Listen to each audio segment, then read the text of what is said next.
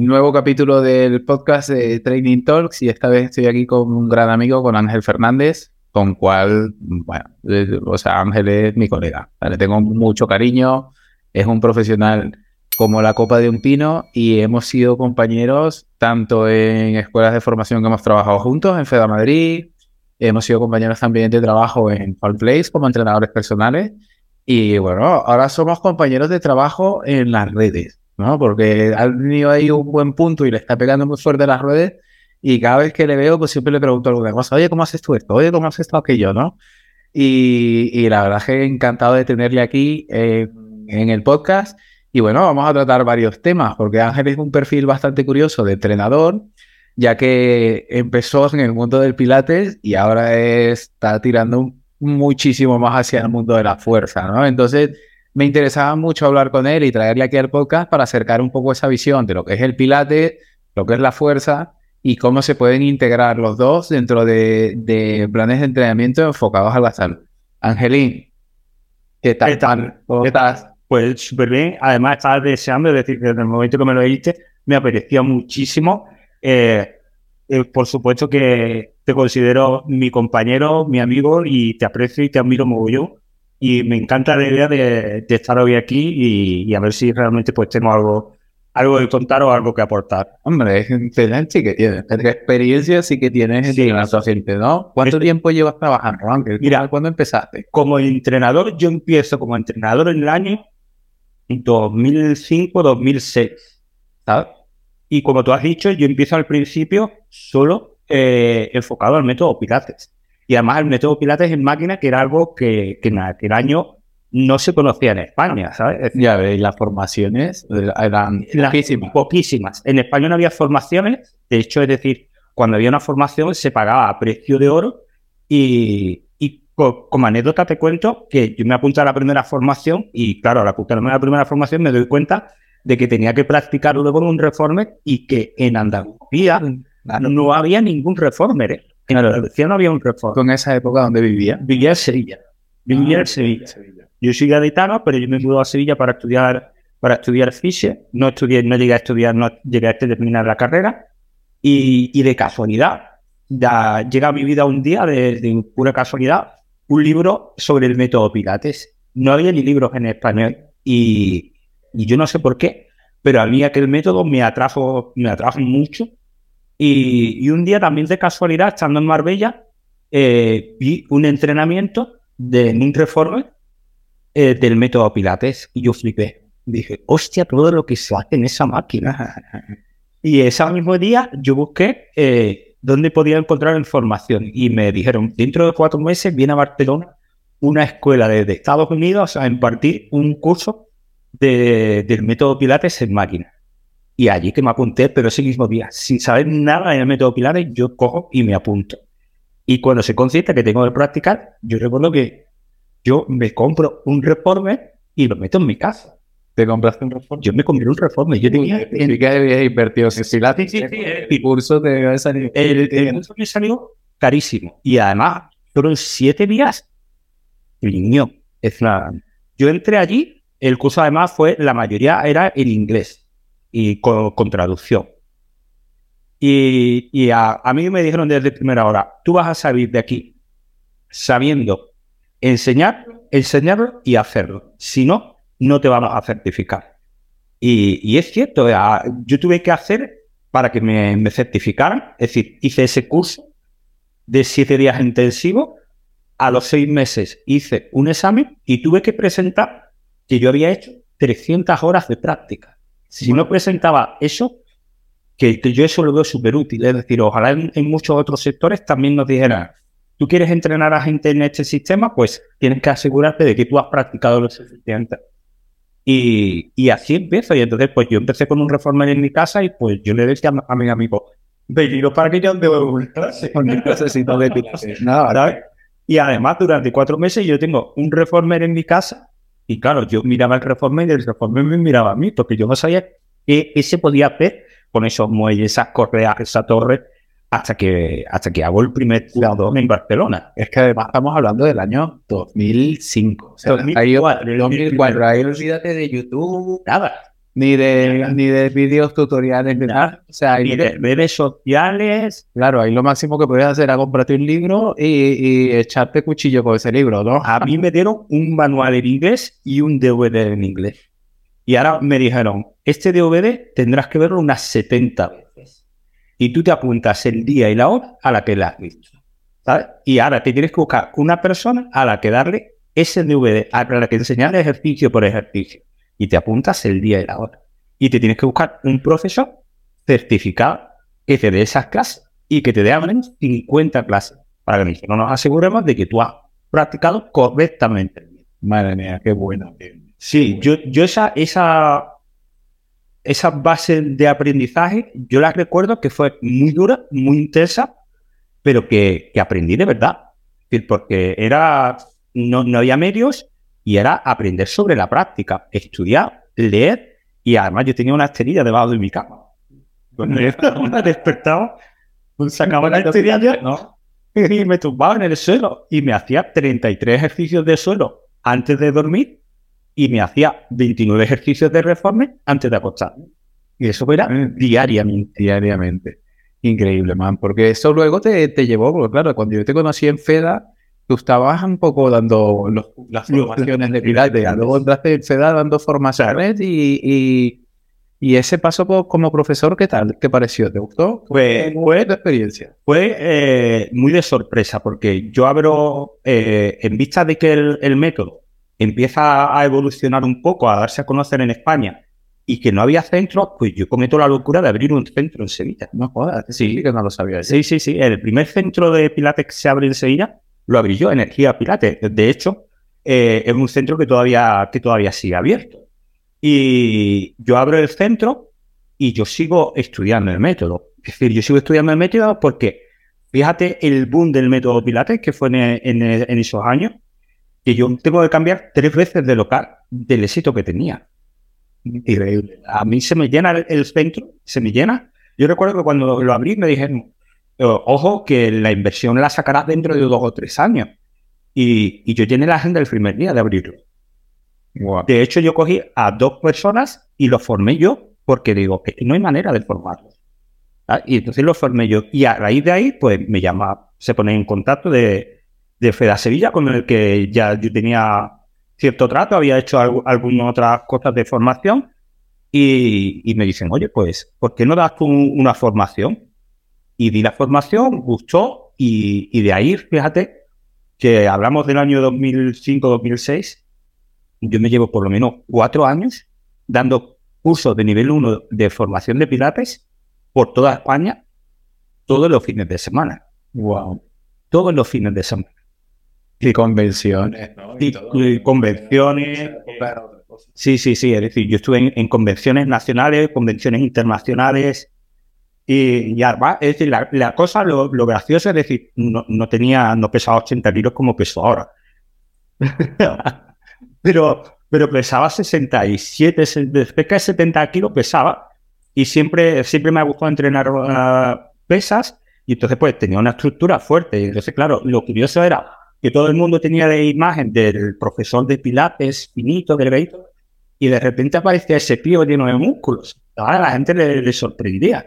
Sí, a mí por lo menos es una de las cosas que me sorprendió bastante al principio cuando te conocí, por eso, ¿no? Porque me llamó la atención verte porque Ángel está fuerte realmente, o sea, siempre ha estado fuerte, siempre ha cuidado mucho su estética y se nota que entrena. De hecho, seguirle en Instagram, que su Instagram es Ángel Fuerza Estética.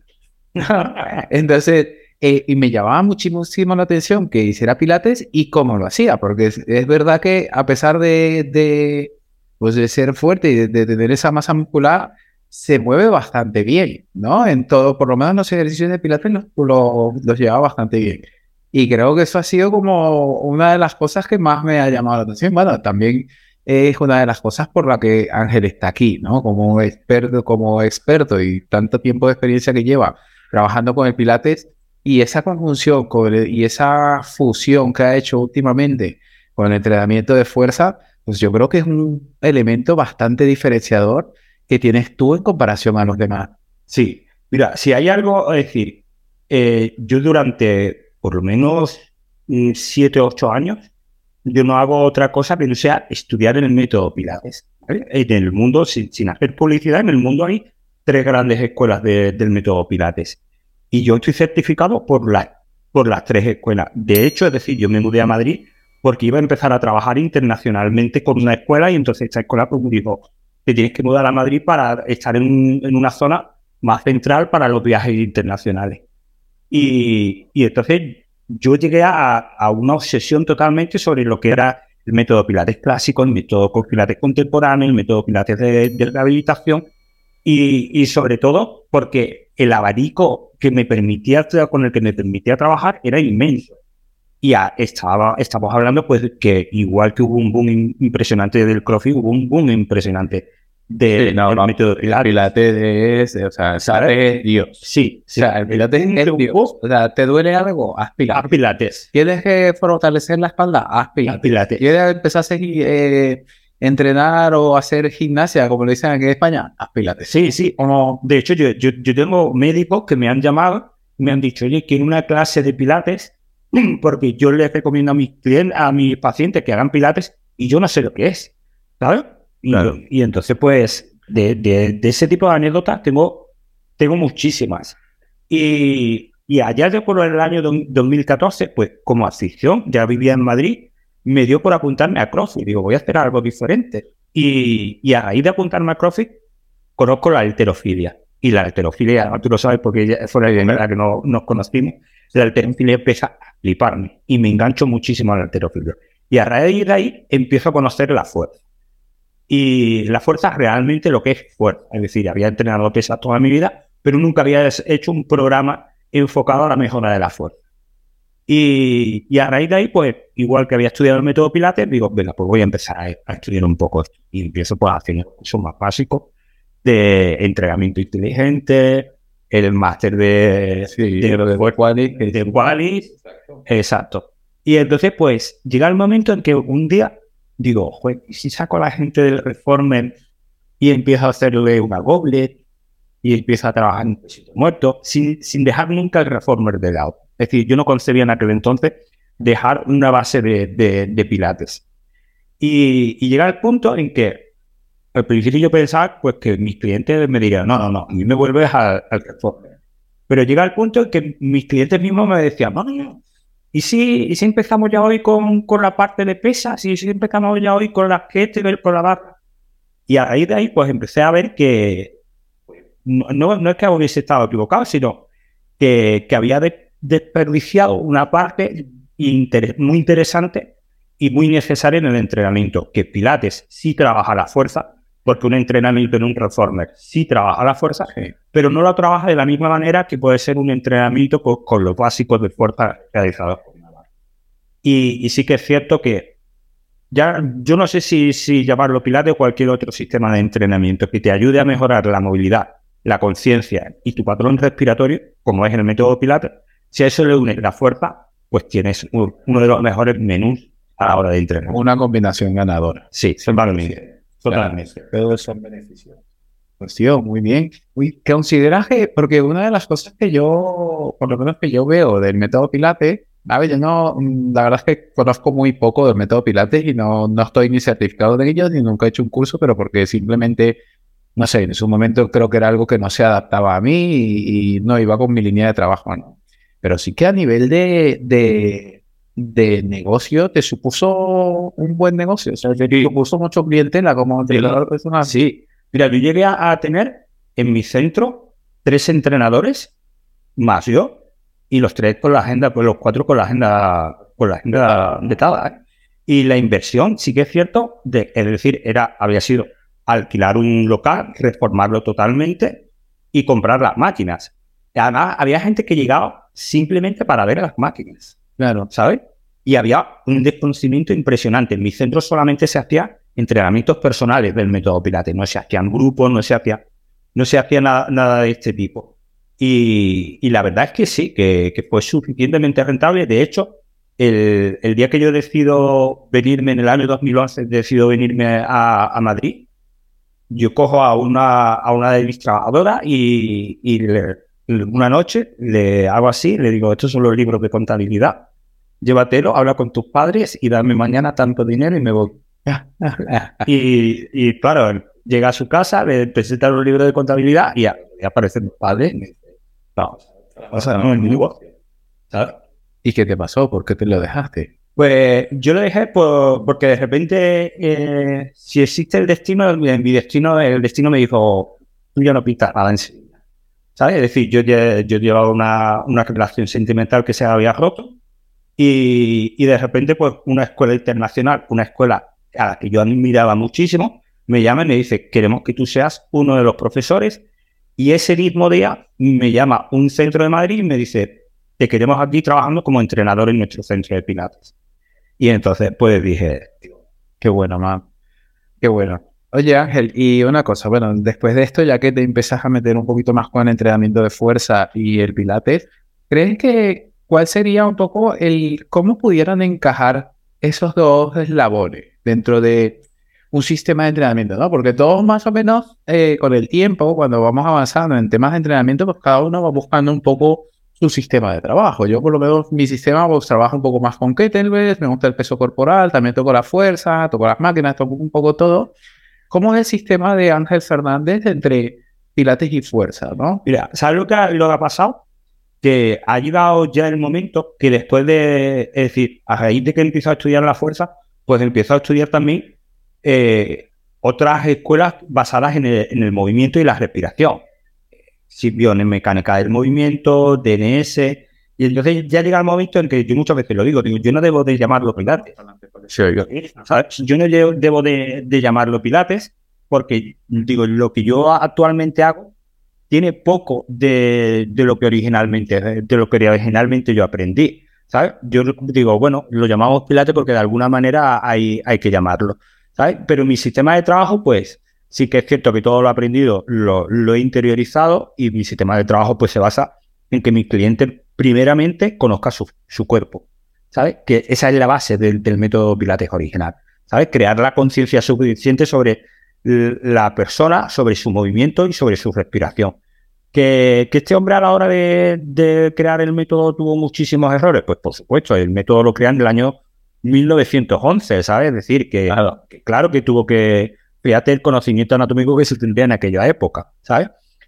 Pero él crea un, un, un sistema de entrenamiento y, y además crea una base que, queramos o no, es la, la que se usa hoy incluso en sistemas de rehabilitación. Él decía, si esta parte de tu cuerpo no la puedes mover, vamos a mover el resto lo suficiente y a ponerlo lo suficientemente fuerte como para que supla el miembro, el miembro ausente. Eso se usa hoy muchísimo. Eh, cuando se habla de readaptación, pues se habla de... A, a entrenar alrededor de, las, de la lesión.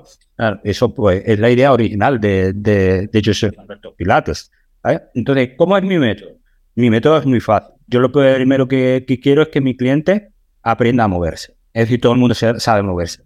Pero coja la movilidad, vamos a llamarlo entre comillas, la movilidad correcta, ¿no? Que debería, debería de tenerla.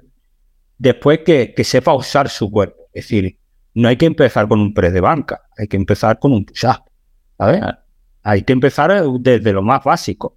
Eh, no hay que empezar con un peso muerto, hay que empezar enseñando lo que es una bisagra de cadera, ¿sabes? Hay que empezar enseñando pues lo que, cómo colocar la, la espalda, ¿no? Si hablamos un poquito más técnico, que es el stack y, y aprender a moverlo, ¿no? Hay que empezar con, con esa base, que tú lo puedes llamar Pilates, lo puedes llamar como quieras, que es simplemente dotar a, a tu alumno de la conciencia para después ponerle un peso. Y ya a partir de ahí, de que mi, mi alumno va empezando a crear esa, esa conciencia, pues empezamos a trabajar sobre los patrones de movimiento básico, ¿vale? Vamos a trabajar un, un dominante de rodilla, vamos a trabajar un patrón bisagra de cadera, vamos a trabajar un empuje, vamos a trabajar una tracción. Soy fan, y cualquiera que me siga en Instagram lo sabe, de los farmers. Me parece un movimiento esencial, básico. Y, y a partir de ahí voy, voy progresando. El plato principal de cualquier entrenamiento mío es la fuerza, sin, sin centrarme nunca en que mis clientes, mis alumnos, tienen que trabajar un patrón, un ejercicio concreto, ¿vale? Mis clientes tienen que dominar diferentes patrones de movimiento y tienen que ser fuertes en ese, en ese patrón de movimiento. Hay una frase que yo, que yo les digo mucho y que yo uso mucho en redes sociales, y es que No podemos predecir un huracán, pero sí construir edificios más fuertes. Y ahí esa es mi base de trabajo. Wow, qué buena. Esa es mi base. Qué buena. Una de las cosas que, que, que bueno, que, que yo veo del Pilates, o que me gusta, hablando mucho en lo de la conciencia corporal, es que el Pilates sí que da mucha información constante, ¿no? O sea, el, el, el ir a la clase de Pilates, pues siempre en la clase de Pilates están con las escápulas abajo, la postura, alargado, no sé qué, el centro. Y durante la clase siempre se van repitiendo todas estas indicaciones que da el, el entrenador, ¿no? Aquí esto, aquí lo otro, aquí lo otro, aquí lo otro. Y una de las cosas, o, no, no voy a decir fallo, ¿no? Sino que, bueno, una de las cosas que yo veo de, de esa parte del Pilates es que muchas veces se acostumbra un poco al cliente mm. a demasiada información. Sí, demasiada información. Entonces, ¿qué pasa? Que cuando la persona está solo y a lo mejor no tiene un entrenador que esté detrás, es como que se queda perdido, ¿no? No sabe si lo está haciendo bien o está mal. Y ahí es donde yo creo que compagina muy bien lo que es el entrenamiento de fuerza, porque el entrenamiento de fuerza te integra todos esos patrones y ya como que te saca un poco de la comodidad y ya te dice, bueno, a ver cómo responde todo esto con kilos, ¿no? Y claro, es un poco... Bajo por eso, claro, por eso es que digo que, que es como la combinación perfecta, porque parte de los problemas de... No de los problemas, pero de los inconvenientes que te encuentras cuando empiezas a trabajar con alguien, sobre todo ahora, en este mundo tan moderno, donde hay trabajos tan sedentarios, etcétera, etcétera, es que... Claro que la gente no se mueve tan bien, ¿no? Aparte de que no se mueven tan bien, no saben que no se mueven tan bien, no son conscientes. Y uno de los fallos que más me encuentro es que la gente no sabe disociar, o sea, no saben levantar solo un hombro y que, lo, y que el otro no, vamos, que se van como moviendo como en bloque. Entonces, el pasar por esa fase, digamos, propioceptiva, que es lo que te da el Pilates con toda esa información, escápulas, tal, porque al principio tú a lo mejor entras el primer día a la clase de Pilates y el profesor te dice las escápulas, tú no sabes lo que son las escápulas. Hasta la tercera clase que no preguntas, no sabes lo que son las escápulas. Pero bueno, al final terminas aprendiendo, ¿no? Y terminas siendo consciente pues, de lo que es una escápula, de lo que es más o menos una posición anatómica o más o menos eh, correcta, entre comillas, o estándar, entre comillas, y a partir de ahí empezar a moverte. Entonces ahí es donde yo creo que está pues todo ese plus, ¿no? Que te da el sí. Pilates y, y la fuerza. Mira, yo donde, yo donde empecé a ver que, que el método empezaba a cojear es cuando yo tenía clientes que solamente iban a la clase de Pilates. Tú te tumbas en el suelo y ya el simple hecho de estar tumbado en el suelo, el suelo te da un, un feedback sobre tu posición. Y eso está genial. Es decir, tú sabes dónde está colocado tu pelvis, tú sabes cómo está colocada tu caja torácica, cómo está colocada tu cabeza, tu cintura escapular. Y tú colocas bien a la persona y la persona se coloca bien en el suelo porque tiene esa referencia que es el suelo. Pero ¿qué pasa cuando esa persona ya la trasladabas a, a, la, a la bipedestación? Pues que ya no tenía ese feedback del suelo y que ya no controlaba. Entonces, claro, te veías que, que venía, lo colocabas, pero que se iba y al rato estaba exactamente igual. Y es a, a partir de ahí donde yo digo, no, no, no, algo me está fallando. Es decir, no puedo trabajar siempre tumbado en el suelo. A, algo está, a mi sistema cojea. Yo tengo que eso extrapolarlo a la vida normal, a estar de pie, ¿sabes? Pero sí que es cierto que una cosa que me ayudó muchísimo el método Pilates, la escuela contemporánea, es decir, está la, la escuela, para quien no lo sepa, está la escuela clásica, que la escuela clásica es lo que el Joseph Humberto Pilates diseña y se enseña tal cual. Y la escuela contemporánea aparece en mil novecientos setenta y entonces dicen, pues mira, esto, esto que él enseñó tiene cierta, ciertas fallas, ¿sabes? Es decir, falla un poquito en, en la biomecánica y entonces enseñas cinco principios que para mí, eh, yo recuerdo que lo, los aprendí y me, me ayudaron mucho. Era en la respiración, es decir, no tienes que estar todo el día con un patrón respiratorio concreto, pero tienes que ser consciente si tu patrón respiratorio es el adecuado, ¿vale? Es decir, toda respiración cumple su función, oxigena, ¿vale? Pero no todo patrón respiratorio es beneficioso para la mecánica de tu cuerpo. Y entonces el, la escuela contemporánea te enseñaba pues un patrón respiratorio más adecuado, entre comillas lo de más adecuado, ¿no? Te enseñaba a colocar la pelvis en una posición más natural, te enseñaba a colocar la caja torácica, la cervical, y algo súper importante es que te decían que eso no podía trabajar de manera aislada, es decir, yo no voy a hacer un ejercicio y voy a trabajar con la escápula bien puesta y me voy a olvidar del resto, claro. O no voy a hacer este ejercicio y me voy a centrar en la pelvis, sino que tu cuerpo funciona como un todo. Por lo tanto, eso te lo tienes que llevar a todos los ámbitos de tu vida y a todos los ejercicios que tú hagas. Y eso sí me ayuda muchísimo en el entrenamiento de la fuerza, ¿sabes? Es decir, yo estoy enseñando un peso muerto a un, a un cliente y yo no quiero que, que tenga un patrón de respiratorio adecuado, pero que no mantenga una, una buena postura, postura a nivel de, de espalda. O que me sepa disociar la bisagra de cadera, pero no sepa eh, colocarme la cintura escapular. Es decir, eso es lo, lo principal de crear la conciencia corporal. Eh, uses el método que uses. Que eso tú te lo tienes que llevar y eso lo tienes que usar. Y lo tienes que usar todo en uno, ¿vale? Es decir, no es, en este ejercicio prestamos atención a esto y en este otro ejercicio prestamos atención al otro. No. En todos los ejercicios yo voy a prestar atención a todos los principios. Eso, eso desde el momento en que lo aprendí, dije, esto es la ostra. Pues muy bien, tío. Me, me gusta. Me gusta porque al final tu, tu experiencia dice mucho, ¿no? A la hora de, de trabajar. Y bueno, todo ese tiempo que llevas en Pilates y a ver, no es por nada, ¿no? Ni por desprestigiar ninguna formación de Pilates.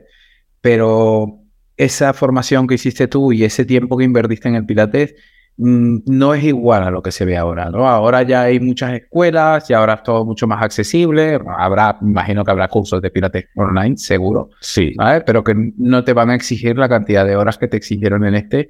Y eso ya, hombre, eso es un background bastante importante. Ahora hablando de, de todo el tema de la fuerza, que yo sé que esto te gusta bastante y que lo estás tocando, ¿no? Yo, este podcast es un poco... Mi objetivo con este podcast es que todo el mundo lo oiga. O sea, todo el mundo, ¿no? A mi mujer le gusta bastante. De respiración que hice con Alejandro Molinero le encantó. Y el de nutrición también. Entonces, yo necesito que en este podcast la gente entienda, tío, la importancia de entrenar la fuerza. Pero no, o sea, realmente, ¿por qué es importante entrenar la fuerza? Y porque tú como entrenador consideras que es importante entrenar la fuerza. Que lo logres transmitir un poco más eh, aquí a la gente que lo oye y a ver qué nos puedes aportar. Mira, algo, algo que a mí me llama cada vez más la atención y que me, me encanta es que eh, cada vez se, se pone más en contacto conmigo gente y me habla de la fuerza. Y, y además me pide específicamente, quiero entrenar fuerza, quiero que, que me entrenes y que me pongas fuerte. ¿Es necesario ser fuerte? Es necesario. Es decir, no es una pregunta, es una afirmación, ¿sabes? Y, y la fuerza va, va mucho más allá de un músculo grande o de un músculo estético. La fuerza va encaminada a un músculo resistente, ¿sabes? Un músculo que además... Eh, el músculo es un órgano activo, como es tu corazón, como son tus pulmones, como son tus hígados, ¿sabes? El, el músculo es un órgano y ese músculo, eh, ese órgano necesita vida. Y entonces si tú no lo usas, si tú no le das el entrenamiento adecuado, pues ese músculo se va atrofiando y va dejando de, eh, de realizar su función. Y el músculo tiene diferentes funciones. El músculo tiene la función ya no solamente de ayudarte en el movimiento, sino también de sujetar, ¿sabes? Es decir, una espalda arqueada es una, una, uh, una columna arqueada es una espalda débil, ¿sabes? Eh, problemas a, a nivel de, de hernia pues vendrán dados por una zona, vamos a llamarla córea, abdominal, como quieras, que no está cumpliendo bien su función, ¿sabes? Y, y eso es súper importante. Un entrenamiento de fuerza además te ayuda a, a nivel de huesos. Son muchísimos ya los estudios que... que que a, a nos hablan de una mejora en la densidad ósea e incluso de una disminución de tanto de osteopenia como de osteoporosis, ¿vale? Incluso en, en mujeres menopáusicas a raíz del entrenamiento de edad. Y porque tu cuerpo eh, está diseñado, es decir, estamos diseñados para, para realizar fuerza, para realizar fuerza. Al final cada acción que hacemos es fuerza. Es fuerza, todo es fuerza.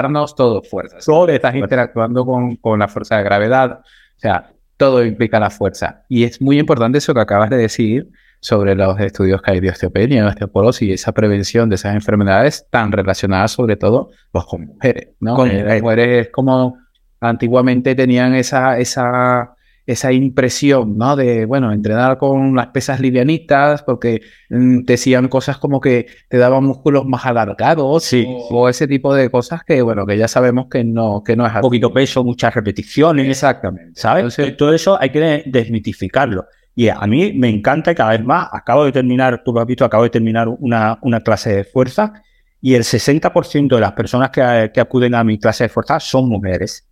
Y son mujeres que vienen con la, con la cosa de que, ¿sabes qué? Que yo las voy a llevar a, esa, a ese límite, entre comillas, ¿sabes? Es decir, es súper importante eh, que tú de vez en cuando te pongas en una zona de, de incomodidad en tu entrenamiento, ¿sabes? Eso es súper importante. Tú tienes que, que, que ver esa incomodidad. ¿Y, y por qué hay que, que llegar a esa zona de incomodidad? Porque es la zona en la que tu cuerpo va a decir, oye, que esto no lo supero, que me tengo que adaptar. Exactamente. ¿Sabes? Y, y a partir de ahí vienen los beneficios. Los beneficios no, no vienen si yo todos los días trabajo con la misma carga o el mismo ejercicio. No, el beneficio viene cuando yo a mi cuerpo lo someto a un estrés diferente al que yo lo he sometido antes. Un estrés, por supuesto, siempre controlado. Eso se llama dosis mínima efectiva. Efectiva. ¿Sabes? Yo siempre tengo la, la frase que la dosis hace el veneno. ¿Sabes? Es decir, yo tengo que darle a mi cliente una dosis mínima, ¿vale? De incomodidad, de estrés, ¿vale? Y, y eso le va a hacer mejorar. Y lo bueno es que además, es decir, me, me topo con muchísima gente que viene al principio con miedo. Y muchas veces el miedo es porque no hemos sabido administrar esa dosis.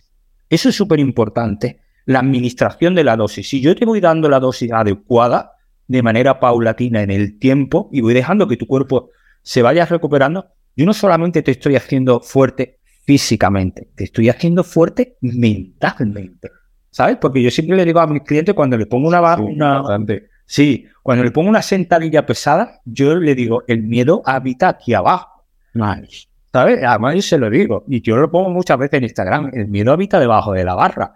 Entonces, ese punto de meterte debajo de la barra y sacarlo, solamente ese punto ya es una incomodidad, no solo física, sino mental. Ya tú estás venciendo barreras. Y no solamente te voy a hacer fuerte físicamente, sino que estamos venciendo barreras mentales. Eso me encanta, tío, porque donde gradualmente nos pongamos en zonas de incomodidad, ¿sabes? Eso es súper importante. Otra de las cosas que yo considero muy importante y que ya lo, lo hablamos ahora cuando, bueno, cuando has hablado de la dosis mínima efectiva, ¿no? De más o menos cuánto ir ajustando la carga para que haya esa adaptación, de cómo exigir al sistema para que haya esa adaptación, ¿no? Y una de las cosas que, que, que influye bastante en eso es la programación del entrenamiento, el aprender a programar. Y yo una de las cosas en las que, pues, que he hecho de dos años para acá, o quizás un poquito más, es que me aparté un poco de toda la formación, digamos, de a nivel biomecánico y todo eso, pues ya creo que con lo que tenía, tenía suficiente para trabajar con el público que estoy trabajando y, y me he centrado muchísimo más en la programación. Y creo que es un punto donde, donde se falla. fallamos, bastante fallamos. ¿Ven? Y, y el cual hay que prestar bastante atención. Y, y hay poco. poco escrito y, y poca formación en cuanto a la programación. Exactamente, o sea, puedes encontrar algún libro que te hable, te dé una idea y tal, pero bueno, al final también todo te, las dosis de ejercicios pues son muy individuales, o sea, sí. Cada uno tiene sus sus sus puntos de, de máximo y alguna gente lo tendrá más bajo, pero en cuanto a la programación o al estilo de progresión que utilizas tú para entrenar a la fuerza a la gente, ¿cómo lo haces? O sea, ¿cómo lo estructuras? Porque yo sí que lo tengo bastante estructurado, como por fases, ¿no? Digamos, mira, esta fase uno, pues por fase uno todo el mundo pasa por hipertrofia, sea quien sea. Sí. Así me digas, no, que tengo tanto tiempo entrenando, pues yo no te conozco, no sé cómo te mueves, no sé dónde estás. Empezamos por aquí y por lo menos en esta fase, pues ya pasará más o menos tiempo en ella, dependiendo un poco de tu experiencia, pero esta fase a mí me garantiza unos mínimos. Cuéntame un poco, Ángel. Mira, eh, lo, lo primero es que tenemos que tener claro que la dosis no solamente habla de la carga que hay una, en una barra.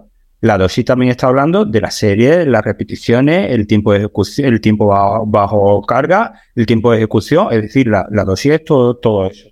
Yo lo estructuro por bloques. Yo lo, lo voy estructurando por bloques. Como tú has comentado, cuando una persona me, me llega a mí, yo, yo le llamo, eh, al principio pasa por el bloque de adaptación, pero yo se lo digo, digo, lo, lo llamo adaptación para llamarlo dulce y bonito y que no te salgas corriendo. Pero se llama hipertrofia, claro. ¿Sabes? Y, y sobre todo le digo, no te asustes, no te vas a poner como yo, pero se llama hipertrofia porque yo lo que me tengo que asegurar es que tú tienes cierto tamaño para después poder trabajar sobre él, ¿sabes? Eso, claro. Eso lo tengo súper claro. Y en ese, en ese periodo de, de adaptación, yo no toco los básicos de fuerza, ¿sabes? Me centro muchísimo en el trabajo de autocarga, me voy a asegurar de que sabes manejar tu propio peso y en un trabajo sobre todo y principalmente unilateral, ¿sabes? En un trabajo unilateral. Y hasta que no llevas entre cuatro y seis semanas, no te voy a meter un trabajo bilateral en, en, de principales ejercicios. Varios. Sí, sí. Esto lo aprendí, se puede decir el nombre, de Ariel, de Ariel Crucero, ¿sabes? Y... Hombre, todos hemos pasado por Ariel. Claro, claro. El, el, el, el, uno de los primeros, eh, de las primeras formaciones, Corpo Sao, que se hizo, creo que fue la segunda o así, que te hicieron por, por internet. Por internet. Por, por grupo sobre entrenamiento. Estuve yo apuntado y fue la primera formación donde yo empecé a ver programación del entrenamiento de fuerza en plan en sala. Sí, sí. En, en mi ámbito.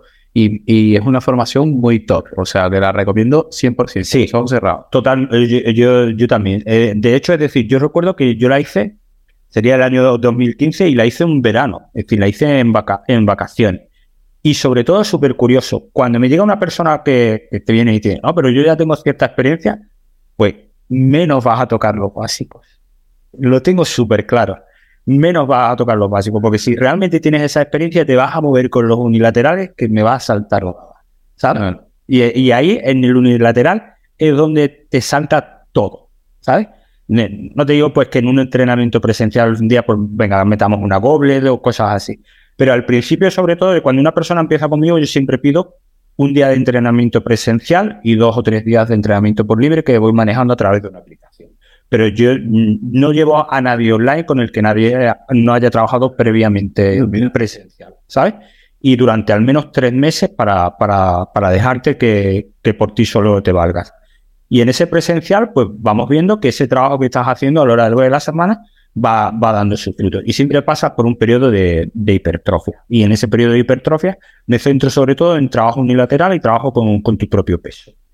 Después pasamos bueno. a, a una segunda etapa. Y en esa segunda etapa... Perdona que sí, interrumpáis. Qué bueno porque, o sea, pese a, a, a bueno, a, a, a que nos conocemos, ¿no? A que hemos compartido formaciones y podemos decir que más o menos mantenemos una línea de trabajo, yo lo hago muy diferente. Sí, yo la fase de, la fase de hipertrofia sí que por todo lo utilizo más bilaterales, pero sí que busco, a ver, dependiendo un poco, ¿no? De lo que sea de la, la valoración y, sí.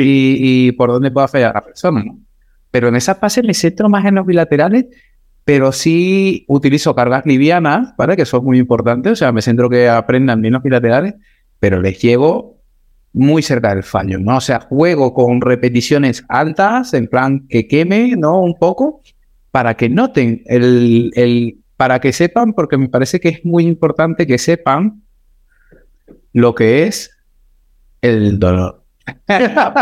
No, o sea, lo que es la intensidad. Claro. Experimentarlo de alguna forma. Claro que sí. Y, y la mejor forma de, de hacerlo, por lo menos en esta fase de hipertrofia, que al final no deja de ser, pues, bombear un poco de sangre, trabajar en base a la fuerza, pero bueno, que también se vaya acumulando ciertos, eh, ciertos metabolitos, temperaturas, que haya una altura de fibras, exacto. Que tu cuerpo empieza a aprender cómo, cómo sacar todo eso de ahí. Exactamente. Y llevarte muy cerca del fallo, pero de forma controlada, ¿no? Forma controlada es carga liviana, bilateral, eh, rango de movimiento completo, que eso también le doy mucha importancia. O sea, trabajamos con poco peso, pero nos movemos durante todo el rango de movimiento y a lo mejor tienes que hacer unas sentadillas con tu peso corporal, pero tienes que hacer veinte repeticiones, ¿no? O, sí, claro. sí, sí, sí. Y entonces, esa fase yo la utilizo para eso. Y mira, tú me lo dices sí, no. con bilaterales y con, sí. joder, mira, no me lo había planteado. Y, y además tú fíjate, es decir, Eh, si después a lo largo del tiempo esa persona sigue y planteamos de nuevo un programa de hipertrofia, ya no volvemos a realizarlo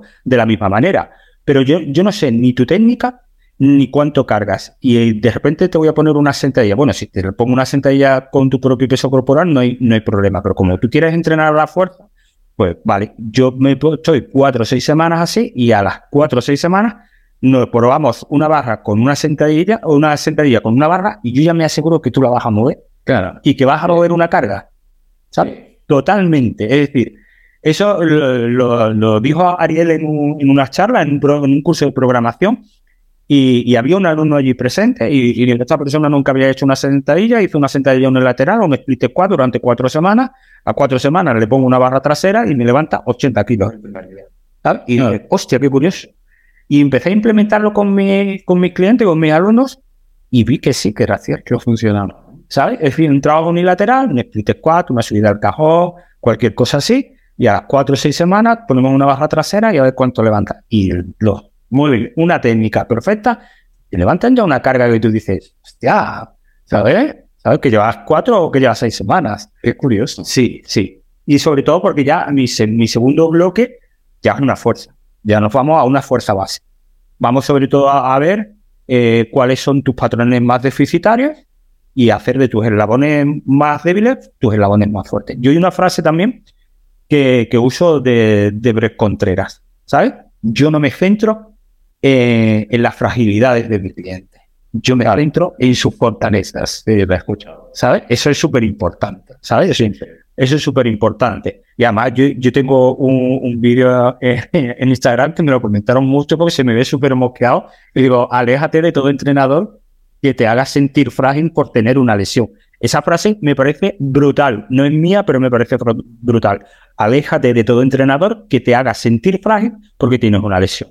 Yo tengo que trabajar con tu lesión y yo tengo que hacer de tus eslabones débiles tus eslabones fuertes. Y en esa segunda, en ese segundo bloque de fuerza base, pues voy a intentar que esa musculatura que ya tiene cierto tamaño ahora ya sea más funcional, ¿sabes? Porque va, vamos a adoptarla de fuerza y vamos a hacer, vamos a ver qué eslabones, qué patrones de movimiento son los, los que tienes más débiles y los vamos a ir fortaleciendo. Y en, en ese, en ese bloque es un bloque que yo comienzo. Y yo muchas veces le, le digo, sé cuándo lo voy a empezar, no cuándo lo vamos a terminar, ¿eh? Lo tengo súper claro, ¿sabes? Lo tengo súper claro. Y le hablo de, de los estándares de fuerza. No, no sigo ningún tipo de estándar de fuerza, pero sí, sí que le voy marcando porque además es un incentivo para, claro, oh, un checkpoint, no sé, sí, un objetivo para... Claro, o sea, de, de decirle, mira, de aquí a cuatro semanas vamos a intentar que nuestra sentadilla sea tanto. Y de hecho hay muchos clientes que, que me dicen, Ángel, que ya estamos cerca, y hay que ir marcando otros retos, ¿sabes? Y entonces es una es una un bloque con el cual yo disfruto muchísimo con mis clientes porque ellos muchas veces no son conscientes. Es decir, yo, yo tengo el caso hace poco de un hombre de cuarenta y tres años que no había hecho fuerza en la vida. Y fíjate, viene y me dice, quiero que me entrenes fuerza porque he escuchado que la fuerza mejora la testosterona y con cuarenta años yo ya me noto que empiezo a bajar.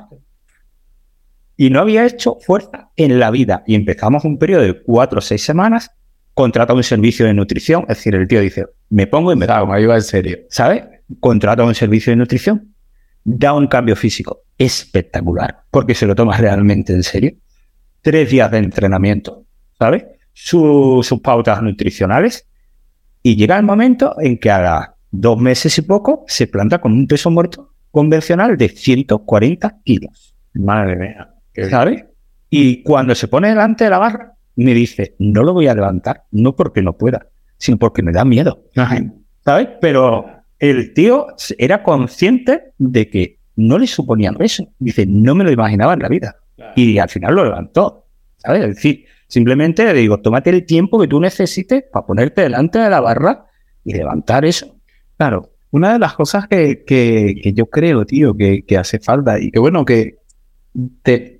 Te conozco desde hace tiempo y, y te he visto entrenar desde hace tiempo y he visto bastantes cambios, sobre todo ahora, ¿no? Porque tú llevas entrenando a fuerza bastante tiempo, sí, pero puedo decir que en los últimos dos años a, te has metido un poco más de lleno, sí, ¿no? Y yo recuerdo, pues a lo mejor cuando te veía entrenando en Full Place, que sí, compartíamos entrenamiento, pues igual te veía con el peso muerto con ciento cuarenta y te veía, iba bien, pero iba un poco lento, sí, era ahí, sí, falta un poco de velocidad, ¿no?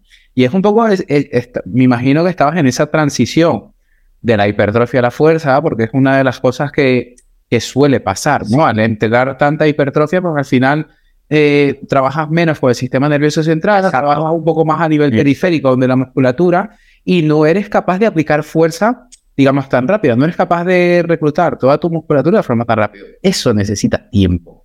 Esas son cosas que necesitan adaptaciones y que no son cosas de que se consiguen ni en un mes, ni en tres, ni en un año, ¿vale? Que es una de las cosas que yo insisto mucho a la hora de, por lo menos con mis clientes online, siempre lo pregunto, ¿cuánto tiempo llevas entrenando? Si a mí me dice que lleva un año entrenando fuerza, yo sé que es una persona que no es experimentada entrenando fuerza. Entonces me dice, entrenando fuerza de que tengo veinte años y yo tengo cuarenta y uno, yo digo, bueno, pues a este tío le puedo apretar, claro, claro, porque ya conoce sus límites, ya sabe un poco tal, ya es un poco más maduro, eh, maneja ciertas cargas y, y sé que puedo jugar con eso, ¿eh? Entonces, eh, una de las evoluciones que yo he visto contigo es eso, que en lo que te has puesto en serio, o sea, tus pesos han evolucionado muchísimo. Yo no me acuerdo de verte con ciento cuarenta kilos y yo decía, bueno, Ángel va justo. Y mira que yo en esa época también entrenaba pesado y, bueno, no es por nada, pero no se me da mal. O sea, más o menos la técnica la tengo y me voy a kilos.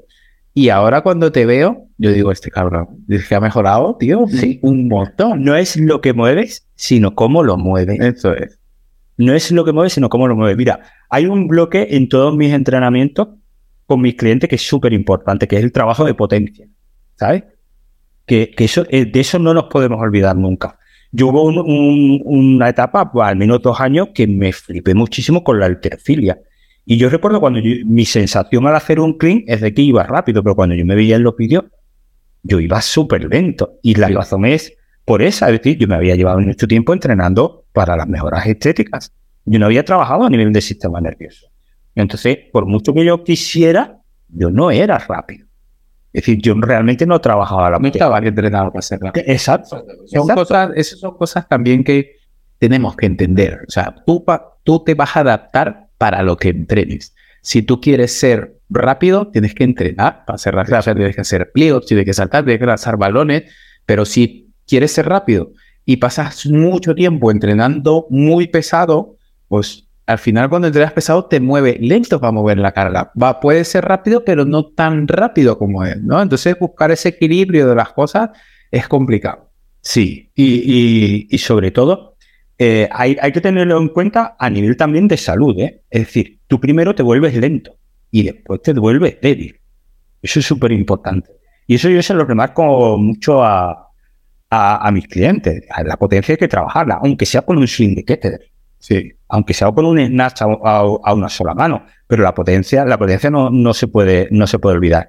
Yo, yo también muchas veces cuando, cuando me veo en vídeos, mi sensación muchas veces en un peso muerto pesado es que he ido lento.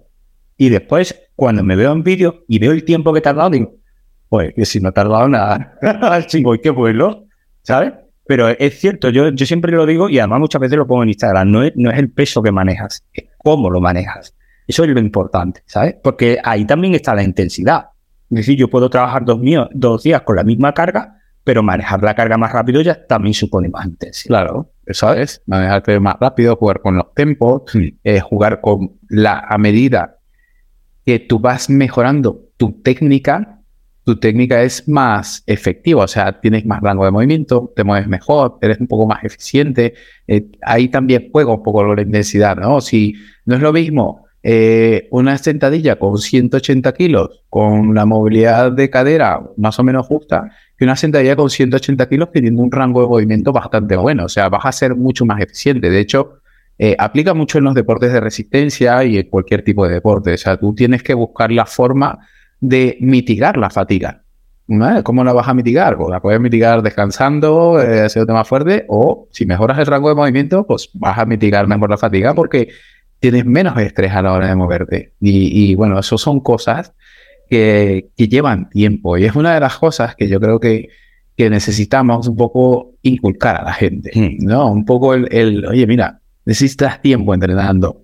Necesitas, probablemente no busques la variedad en los ejercicios, puedes buscar la variedad en la intensidad. Sí, no, hay, hay métodos, por lo menos a mí me gusta mucho el método conjugado de Simus, que un día levantas pesado, otro día levantas más rápido, el otro día más de potencia, ¿no? Y ahí sobre el mismo patrón. Entonces, pues son cosas que son muy aplicables, muy prácticas, y, y pero son es sota caballo rey, o sea, siempre va a ser lo mismo. Exacto. Y eso es un poco lo que, eso es un poco lo que, bueno, mi pelea mucho con, no mi pelea, ¿no? Pero sí, yo soy, ese, ese es un poco mi sistema de trabajo, ¿no? Sota caballo rey, cuatro cosas que estén muy bien hechas, que funcionamos un poquito de variedad, tal, que funcionen, y he conseguido muchísimos beneficios. O sea, te estoy hablando de que he sacado clientes adelante, pero mil veces más rápido, y muchas veces ellos mismos también lo agradecen, porque a la hora de, de trabajar en, en estos tiempos tan modernos, donde la gente no es tan eficiente biomecánicamente como acabo de explicar, no se mueven tan bien, falta experiencia, tal, igual más que tanta variedad, te conviene mejor hacer poca cosa, pero bien hecho, machacarla, ¿no? Durante mucho tiempo, darle ahí un poco de volumen y progresar en ellos en cuanto a intensidad. Y aprender un poco a disfrutar de los entrenamientos, que también lo digo a entrenadores que conozco y tal, tienes que aprender a, a, a disfrutar de, de, de progresar en los entrenamientos o de, o de progresar con la intensidad, de disfrutar cuando estás arriba, cagándote ya, que vas al gimnasio reventado, pero sabes que la semana que viene ya vas a bajar un poco la intensidad, vas a tener una descarga y te vas a poder recuperar, y esa recuperación te va a servir para adaptarte a lo que hiciste anteriormente. Ahí también tienes que aprender a a disfrutar, ¿no? Eso, esos puntos. Sí, y sobre todo algo muy, muy importante. No debemos de confundir la variabilidad en el, en el movimiento con variar los entrenamientos. Es decir, no, no se trata de, de hacer de cinco ejercicios diferentes a tu, a tu entrenamiento cada vez que él venga. Se trata de hacerle dos o tres y de dar cierta variedad al mismo patrón de movimiento. Exacto. Al mismo patrón de movimiento. O incluso progresar sobre el mismo patrón. Exacto. O sea, puedes empezar una, un, un, un peso muerto con kettlebell, ese peso muerto con kettlebell puede evolucionar a un peso muerto con barra hexagonal, ese peso muerto con barra hexagonal puede evolucionar a un peso muerto con barra recta, luego se puede transformar en un power, en un power clean, etcétera, etcétera, ¿no? Y en ese, y en ese transcurso, en esa progresión, puede pasar un año. Exacto. Entonces, es, es simplemente eso, ¿no? Eso, wow. Ahí lo has clavado. Sí. Sí, porque además, es decir, yo, yo soy. Yo, yo, yo no, no sé si lo estoy haciendo bien o no lo estoy haciendo bien, pero eh, yo no me entreno a mí mismo. Yo no me programo a mí, pero desde nunca. Desde nunca. Eso además tú lo sabes. Sí. Es decir, cuando, cuando me dio por la halterofilia, me, me programaba una persona, un, un coach de, de halterofilia. Y cuando empecé con la fuerza, pues me, me programó primero uno y ahora pues me programa otro, que lo saludo, que sé que me va a escuchar, de mi doctor Visco, ¿sabes? Que es la persona que lleva mi entrenamiento y que además muchas personas me lo preguntáis por, por redes si yo me, me programo. Yo no me programo a mí mismo. Yo sigo la frase de Dan John, que tú me preguntaste hace un par de semanas, ¿sabes? El entrenador que se entrena a sí mismo tiene un tonto por cliente, y es por la sencilla razón de que yo pienso de que tú no eres objetivo contigo mismo, ¿sabes? Tú necesitas ese ojo externo, y además me parece súper importante que yo me grabe, me vea y se lo mande a otra persona y esa persona me dé ese punto de vista. Sí, es verdad. Eso me parece súper importante. Y que esa persona, de, desde ese punto de vista externo, me diga, te falla esto, te falla esto, y cosas que yo no había visto. Y me diga no solamente te falla, sino me diga cómo se puede mejorar, ¿sabes? Y eso no, no lo sabemos. Es decir, ¿por qué hacer un peso muerto rumano y no un convencional? ¿Por qué usar una trap bar y no usar una barra olímpica? ¿Por qué hoy hacerlo unilateral y, de, y mañana bilateral? Por cierto, me ha robado el post de la trap bar. Lo iba a subir yo. ¿En serio? Cuando me lo digo, yo dije, será que me lo ha robado. Llevo, me ha robado la idea. Llevo dos semanas, lo grabé hace dos semanas. Lo grabé hace dos semanas y, y no sé por qué lo, lo, lo subí al final, lo subí al final hoy. Además, el chaval que me graba me dice, oye, ¿no te ha gustado el post? Que digo, no, no, que se, se me va pasando, se me va pasando. A, a lo que iba es que Cada, cada, la selección de ejercicios, cada ejercicio tiene una, una función concreta, ¿sabes? No, no se trata de entretener, se trata de entrenar. Eso es, ¿sabes? Eso es, eso es lo más importante. Entonces, yo tengo que saber qué ejercicio necesita mi, mi, mi alumno, mi cliente, y, y por qué eso, ¿sabes? Eso es algo que, que yo se lo dije. Yo empecé en el entrenamiento de la fuerza y empecé con, con Rubén Castro. Y yo empecé desde el desconocimiento de lo que era realmente el entrenamiento de la fuerza, más allá de mover kilos. Y yo cada vez que me, todos los domingos me mandaba mi, mi programación, yo le decía, yo no quiero que me mandes la programación, yo quiero que me mandes un audio y me digas por qué.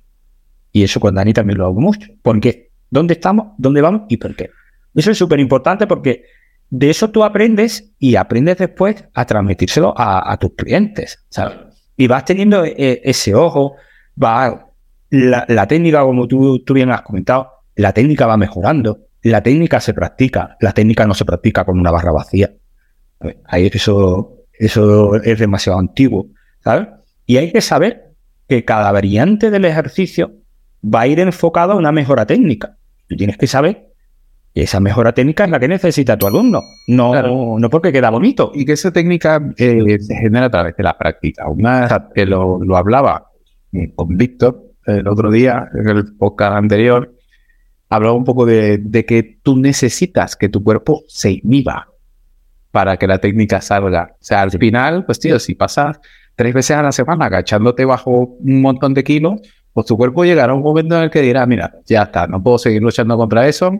Venga, flexores de cadera aquí, dorsiflexión de tobillo allá, pum, te echas un poquito para adelante, te inhibes y ya el cuerpo te va a permitir entrar, pero el cuerpo no te va a dejar hasta que él no se sienta seguro dentro de la técnica, hasta que tu cerebro no sienta que no hay peligro y que te puedes entrar ahí, eso no va a pasar. Entonces, por eso necesitamos eh, mantenernos constantemente entrenando y progresando en base a eso, y por eso es que no, no vas a ver tanto beneficio cambiando tanto o buscando tantos estímulos. O bueno, este mes voy a hacer una planificación de fuerza, pero el que viene voy a hacer una enfocada a los olímpicos, y el que viene voy a hacer kettlebell, el que viene está, sí, la variedad está muy bien, pero que al final no te vas a terminar adaptando a nada. Entonces es mejor que te adaptes a algo, que busques un poco el foco y veas, oye, mira, que se te da bien, o sea, te gusta la fuerza, quieres estar fuerte, pues prueba esto, eh, te gusta más correr, ¿verdad? Pues tío, tira un poco más hacia allá y dedica menos tiempo a esto, pero que a nivel técnico necesitas tiempo para familiarizarte con las cosas.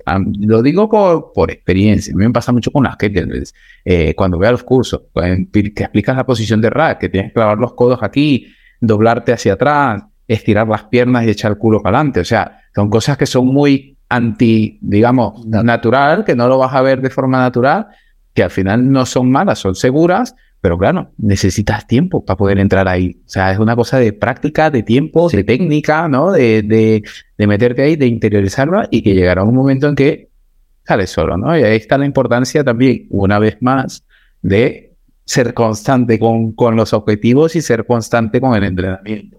Sí. Y algo muy importante, sobre todo, porque yo no, yo no llevo a deportistas, yo llevo a, a población general, ¿sabes? Bueno, con respeto, con todo mi respeto para Naza, que sí es deportista y la ayuda, deportista profesional, eh, pero a mí me encanta trabajar con población general, y algo que a los entrenadores no, no se nos debe de, de olvidar. Eh, nadie necesita realizar un ejercicio obligatoriamente. Eso, claro, eso, claro. Eso, el, el post de la trap bar de hoy termi, termina de esa manera, ¿sabes? Eh, Nadie necesita un ejercicio, no hay ejercicios obligatorios, ¿sabes? No hay ejercicios obligatorios. Hay movimientos que hay que entrenar, ¿sabes? Pero no hay un ejercicio obligatorio. Mi, mi cliente no tiene que hacer por cojones una, una, barra, una barra trasera si es una persona que no tiene una movilidad de hombro, no tiene una movilidad torácica, ¿sabes? Yo, yo tengo que buscar la variante que se adapte a mi cliente, y a esa variante hacerle fuerte. Exactamente. Pero no necesito decir... Mi cliente no, no va a competir en ningún deporte de fuerza, por lo tanto, yo tengo que buscar la variante que se adapte a él y a partir de esa variante hacerla fuerte. A mí me preguntan muchas veces por redes sociales, ¿qué variante es la variante en la que más fuerza te va a permitir? La, aquella en la que tú te sientas cómodo. Hombre, claro, si tienes, si tú eres un tío que mide uno noventa y tiene unas palancas de este tamaño, pues probablemente la barra baja pues te va a venir mejor. Mejor, ¿sabes? Si eres un pequeñín así, que tiene el fémur súper corto, te da igual. Barra, barra, barra, barra. Este kilo. Eh, claro, ahí me te kilo. Eh, ¿sabes? Es una cosa que, que depende mucho de todo, ¿no? Y que no es tan fácil. No es tan fácil. Y sobre todo eso, yo, yo muchas veces, a, sobre todo aquí a, a mis compañeros, le, le digo hor, horas de vuelo. Horas de vuelo. Es decir, ¿qué, qué, ¿qué le pide Iberia a un piloto para contratarlo? Horas de vuelo. Eso es súper importante, ¿sabes? Entonces, ¿qué tenemos que tener nosotros? Horas de vuelo. Pero horas de vuelo de mí, de grabarme y de mandarte el vídeo a ti y decir, ¿tú qué ves?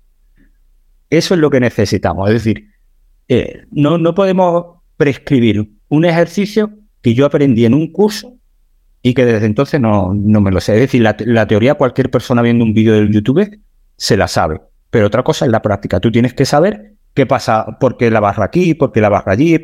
Y todo, todo eso tienes que saberlo en ti para poder no solamente describir el ejercicio, sino decirle a esa persona, vas a sentir esto, ¿vale? Eso es súper importante. Y para eso necesitamos horas de vuelo, horas de vuelo. ¿Sabes? Eso es. Eso es rica y, y la, la teoría, la teoría de, del éxito. ¿Sabes? ¿Qué, ¿Qué necesitas para tener éxito en un sector? diez mil horas. ¿Sabes? Constancia. Constancia, ¿sabes? Para, para mejorar en tu entrenamiento, para mejorar en tu profesión, para mejorar en tu vida, tú necesitas practicar, practicar, practicar y no querer cambiar constantemente. No querer constant, cambiar constantemente. Y eso es algo que en, en mis clientes, e incluso se lo agradezco, ¿sabes? Porque ellos saben que, que yo no le voy a meter una sesión con veinte ejercicios diferentes, porque además no lo necesitan. Claro. Voy a meterte tres, cuatro ejercicios. Vamos a trabajar. Es decir, no vamos a trabajar los cuatro a, a la máxima carga. Habrá un ejercicio que trabajemos a una carga máxima, pocas repeticiones, otro ejercicio que trabajemos con cargas medias y un otro ejercicio en el que intentemos con cargas más livianas trabajar todo lo rápido que podamos, ¿vale? Incluso de trabajo explosivo, ¿vale? Pero siempre en los mismos patrones de, de movimiento, siempre en los mismos ejercicios, porque es que no necesitamos. Claro, y que, a ver, una cosa que, que no tiene que estar ni bien ni mal, o sea, es simplemente tu forma de trabajar y esa misma forma de trabajar, habrá gente que trabaje de otra forma y que también funcione, sí, ¿no? Sino que al, fin, al final el objetivo final es que la gente entrene, que llegue a cierto punto de intensidad, que coja su nivel de salud y que cada uno se, se agarre al árbol que más le guste. Tenemos la fuerza, tenemos que hacerlo así, asado, y eso está bien. Ángel, una de las cosas también, divulgas mucho contenido por redes sociales, bueno, no mucho, porque no publicas tan seguido, no, pero cada vez que publicas, lo petas. Sí. ¿Nada? Y me gusta mucho el enfoque que le das, porque hasta mi mujer me lo ha dicho, ¿eh? Me dice, este video está muy bien, ¿no? O sea, a la hora de hablar, se ve que le estás dedicando bastante tiempo. Y, y, y bueno, eso es realmente de agradecer y, de, y admirable, porque yo también publico cosas y tal, y yo aprendo mucho de ti, te lo he dicho y, y lo hemos hablado.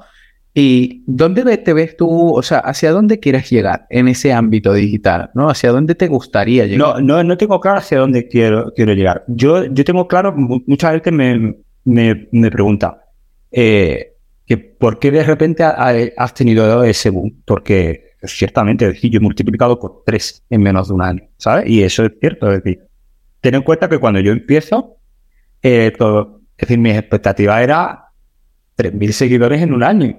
No, no, ¿sabes? Y voy cerca de los treinta mil. Ya, yeah, sí, ha sido muy rápido. Sí, ha sido muy rápido. Ha sido muy rápido. Pero ¿sabes por qué? Por una sencilla razón. Yo tengo muy claro quién es mi avatar.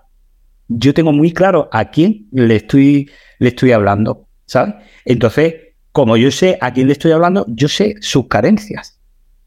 Y entonces, como sé sus carencias, como sé, ya no solo sus carencias, sé sus carencias, sé qué es lo que necesita reforzar, sé qué es lo que necesita aprender. Entonces lo tengo súper claro.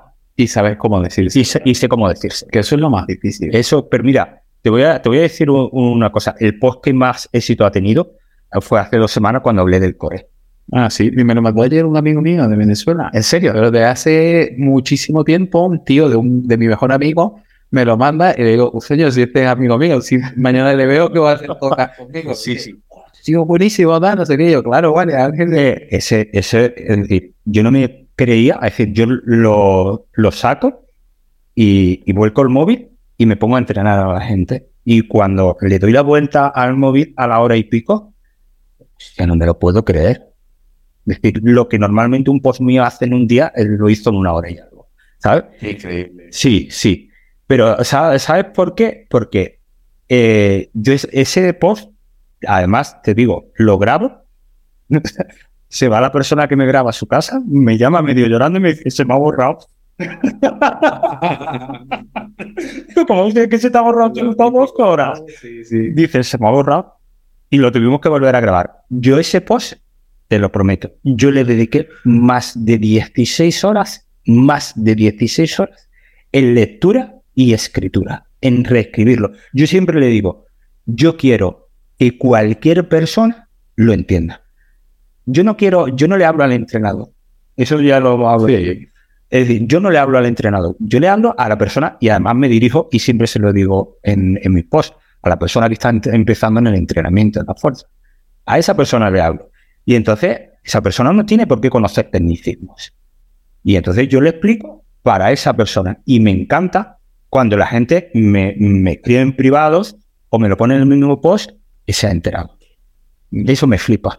Lo haces muy bien, lo haces muy bien, es realmente admirable. Además que es una cosa de que si lo quieres hacer bien lleva tiempo. Sí. O sea, lo has dicho, le has dedicado más de dieciséis horas a escribirlo. Sí, o sea, sí, sí. es complejo, no es fácil y, y bueno, también es bonito que eso se, se retribuya, ¿no? En, en algo y que la gente lo agradezca. Además que lo haces muy bien, o sea, estás compartiendo información de interés, información muy accesible, muy bien compartida, o sea, la edición de los vídeos es buenísima, o sea, yo cada vez que yo cada vez que lo veo, el, el anterior que subiste, antes de este de la barra examen, que salías hablando, que era un reel, que salías hablando y cambiabas como de una imagen a otra, y yo digo, ¿qué? Mira qué bien lo has tenido, o sea, es que es impresionante. Y, y de los WhatsApp, tío, sí, sí, sí. Y de verdad que enhorabuena porque llevas un trabajo tremendo, eh, estás, por lo menos a mí la sensación que me da es total, o sea, yo es que veo un post y digo, es que es Ángel, ¿verdad? Es Ángel. Mira, te puedo hablar una, una, una, una anécdota de ese, de ese post. A mí hay veces que de repente me llega la idea. Y me llegó la idea. A mí me pasa igual, yo me la apunto en el blog de notas. ¿No? Yo aquí en el coche paro y apunto. Aquí en el, en el teléfono. Pero eran las doce y pico de la noche, estaba en Cádiz en Semana Santa. Y, y digo, pues Amar, que es la persona que normalmente no graba, digo, a esta hora, en Semana Santa no está durmiendo. ¿No? Y le escribo un mensaje y le digo, ¿estás en Madrid? Y me dice, sí. ¿Y mañana dónde estás? En Madrid. Digo, yo llego a las nueve, grabamos a las doce. Y me dice, sí. Y corrí, abrí el ordenador y me puse a escribir. Y además llegué, siempre, siempre llego y le digo, Amar, vamos a grabar hoy el vídeo. El vídeo del siglo, ¿no? El vídeo. Amar, prepárate que vamos a grabar el vídeo. Ya, y lo disfruta. Y lo disfruto. Y yo lo disfruto también bastante, o sea, sí. De verdad que me gusta, lo disfruto, me, me lo viendo un poco. Además que dis, una de las cosas que disfruto también es el proceso, ¿no? Es ver cómo, cómo puedo seguir mejorando. Y por, y por lo menos se, se lo dije a Víctor también, yo tío, yo aprendo de ti. Y de ti también aprendo, o sea, yo veo y digo, yo, a mí me falta esto, esto lo tengo que hacer. De hecho, el último post que hice, pues lo hice un poco cogiendo ahí alguna cosilla de Ángel. Ángel es muy concreto, lo hice todo muy claro, ta, ta, ta. Tengo que simplificarlo, o sea, y, y, y tío, me gusta mucho porque al final terminas disfrutándolo. Y son, las, son horas que no se cobran, que no hay ninguna forma, es difícil que se retribuyan, pero bueno, a nivel de satisfacción personal, sí, siempre da un poco bien porque estás aportando tu granito de arena un poco a, a todo, porque a mí me pasa, o sea, yo cuando veo literal, cuando veo una mierda de post o cuando veo una cosa que no me gusta, yo digo, esto es una mierda. Y cada vez que digo eso, puede estar mi mujer al lado y me dice, pues ¿por qué no lo haces tú mejor? ¿No? Sí, entonces claro. Es lo que me pasa a mí por la cabeza y digo, bueno, esto tengo que mejorarlo, porque si esto que no es tan bueno lo está diciendo bien, pues hombre, tengo que buscar la forma yo de hacerlo más o menos igual. Claro. Y tal. Y es una cosa que disfruto de, de crecer de la en ese, en ese artista. Sí, sí. Y ya no solo eso. Mira, Michael Boyle tiene una conferencia que es muy chula que dice, copia. Copia. Ah, no, eso está clarísimo. Dice, pero copia de los mejores. Si no copias. Y yo muchas veces veo un post de, de University o cosas así y digo, pues qué bien. Digo, pero mis seguidores no se van a enterar de esto. Claro. Pues yo se lo tengo que hacer llegar. Y ya al hacérselo llegar, ya tú le vas dando tu, tu toque, tu claro. punto. Y le das tu visión. Pero claro, es decir, hay muchas veces que, que digo, bueno, esta información ya la han sacado veinte, pero bueno, pues yo lo voy a sacar también, ¿sabes? Sí, sí, y, y disfruto escribiéndolo. Hay veces que me mareo porque digo, joder, es que más fácil, no lo puedo explicar, ¿sabes? Pero, pero hay, hay otras veces que disfruto escribiendo y además, es decir, me pongo por la noche, me abro el ordenador y, y me llega, ¿eh? Es decir, en la noche que no llega, no llega. Pero en la noche que llega, me pongo a escribir y yo mismo me digo, pero, no, sí, está bien, tío, así tiene que ser. Man, qué bueno, que me ha encantado mucho charlar contigo sí. y, y, y de verdad que creo que ha sido un podcast, pues yo creo que ha sido uno de los mejores que he hecho, tío. Oye, me, me, ha, me ha gustado mucho charlar contigo.